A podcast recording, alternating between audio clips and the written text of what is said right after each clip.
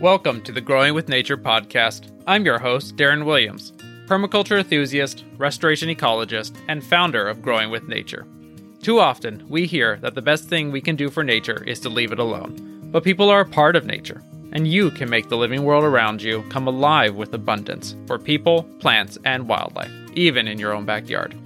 Join me on a journey through regenerative soil building, permaculture, restoration ecology, and more to learn concrete steps you can take at home to support wildlife, grow incredible, delicious food, and help heal our living world right in your own backyard. Ready to get started? Grab a shovel, roll up your sleeves, and let's make the living world around you come alive. In this episode, we're going to look at strategies for managing wet areas on your property in a way that heals the living world and cultivates abundance for people, plants, and wildlife. Often, people try to drain wet areas and get the water off their property, but this causes all sorts of problems and often damages the living world and makes the land less resilient to climate change. Let's dive into ways to manage wet areas on your property. In urban and even rural areas across the United States, rainfall tends to be gathered up and then moved off the land as quickly as possible. From stormwater drains in cities to drainage tiles in rural farm fields and drainage ditches, it often seems like the goal is to get rid of the water that falls naturally on the land. And in many ways, this is understandable. We've built our cities with large amounts of impermeable material that doesn't give the water anywhere to go. This can easily lead to flooding if the water isn't quickly drained. And modern farming practices don't generally work well with wet, flooded fields. But there are other ways to manage wet areas that don't rely on draining the water, that instead focus on strategies that build resilience to climate change, support wildlife, and even provide food for your family and community. In the rest of this episode, we're going to explore some of these strategies for managing wet areas and talk about why wet areas are important in the first place. And if you like what you hear today, then please leave a review on Apple Podcasts or wherever else you listen. Your review will help more people find us, people like you who want to bring these skills home to enjoy wildlife, grow more food, and help heal our living world. Okay, Let's get started. Wetlands are magnets for wildlife. Birds, frogs, dragonflies, and so many other types of wildlife call these places home. I started my career out as a field technician, collecting samples and taking measurements in ponds, streams, and wetlands in England and in Washington state and Idaho. Since then, I've gone on to lead and manage projects to restore these critical areas and it's always amazing to see the wildlife return to these areas once they're restored. On our property, we have an eroded gully that I've been working to restore into a complex series of ponds, wetlands, with multiple stream channels connecting it all. The result has been amazing. Ducks, geese, frogs, salamanders, dragonflies, caddisflies, great blue herons, tons of songbirds, and even a transient beaver and many more have all moved in or visited our new ponds and wetlands. Plus, native wetland vegetation like willows, sedges, and rushes are thriving, and we will be planting more over time. The result has been the creation of habitat for all sorts of insects, including native bees, which love the early blooming willows. Healthy wetlands are always filled with an abundance of life, and you can turn a wet area into a healthy wetland. Wetlands don't have to have water in them all year. Seasonal wetlands do a great job at supporting wildlife. Currently, our wetlands are seasonal. They go dry in early summer, but despite that, they're still filled with abundance. So, what can you do to manage wet areas for wildlife? A great first step is to plant native wetland plants in your wet areas. Here in the United States, willows are often a great choice. I often plant willows, but other great uh, wetland plants native to western Washington include Pacific ninebark, red osier dogwood, black twinberry, and Douglas spirea. And there's a wide range of sedges and rushes and all sorts of other wetland plants. Planting native plants will add beauty to your wet area while also providing habitat for wildlife. You know, creating a rain garden out of your wet area can be a great next step. According to the Rain Garden Handbook for Western Washington, a rain garden is a landscape area that collects, absorbs, and filters stormwater runoff from rooftops, driveways, patios, and other hard surfaces that don't allow water to soak in. Rain gardens are sized to accommodate temporary ponding after it rains and isn't meant to be permanent ponds. Simply put, rain gardens are shallow depressions that can be shaped and sized to fit your yard, are constructed with soil mixes that allow water to soak in rapidly, treat runoff, and support plant growth, and can be landscaped with a variety of plants to fit the surroundings. I've put links to that handbook and other resources on rain gardens in the resources section of the show notes, so make sure to check it out. Even if you live outside of Western Washington, you should still check out the handbook and the other resources. Most of the information can be applied to other areas of the country and even the world. Just make sure to look for plants native to your area. Creating a rain garden can be a great option for managing wet areas that stay small and are seasonal. Examples could be dealing with water collected by your rain gutters or runoff from a driveway or sidewalk. If your wet area is currently being drained, consider digging out a depression for the water to collect in. This is part of the process of creating a rain garden. Just make sure to include an overflow channel for excess water to flow out, generally back where it used to go. You don't want the water from a heavy rainstorm to flood your house or yard. You always need to have overflow channels, especially since extreme storms are becoming more common due to climate change. By letting the water pond up a bit and planting the area with native plants, you will transform what was just a wet area into an abundant seasonal wetland that will attract all sorts of wildlife. The same general approach works in large fields that seasonally flood. Try planting wetland plants like willows, sedges, and rushes. The wildlife will thank you. Wetlands, ponds, and other wet areas are very important for wildlife, but they're also important for making the land more resilient to climate change. Drought and floods are two of the biggest impacts of climate change, and draining wet areas makes both issues worse. When you drain a wet area, you're channeling that water downstream, and when everyone does this, it can cause flooding downstream. Instead of spreading out and soaking in across the landscape, the water is concentrated in downstream areas, which can make flooding worse and more likely in those areas. When I worked for the USGS as a hydrotech, I got to visit all sorts of streams and rivers across eastern and central Washington. At each, I would measure the height of the water and the flow of the water. It was a great job, and I got to see amazing places that few people visit hidden waterfalls, abundant wetlands, and rocky canyons. But I also got to see the impact of draining water off the land. When the land around a river was highly impacted, the result would be big pulses of water quickly moving through the system. These spikes would happen after big storms, and especially when rain fell on snow. The result would be flooding and also erosion, causing the rivers to cut down into the land. All this flooding and erosion is bad for fish, other wildlife, and people.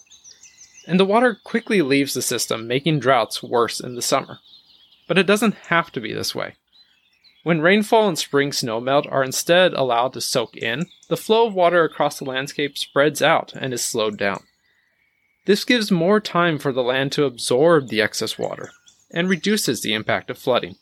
Instead of a big pulse of water moving through the system, you instead get what on a hydrograph looks like a broad, low hill. The same amount of water still moves through the system, but instead of showing up over a short time period, like a few days, the water might take weeks or even months to move through the system. Instead of flooding and erosion, the land is instead rehydrated, and fish and other wildlife have the water they need. While I've been talking about this on the large scale, the same issues apply on smaller scales, even in your own backyard.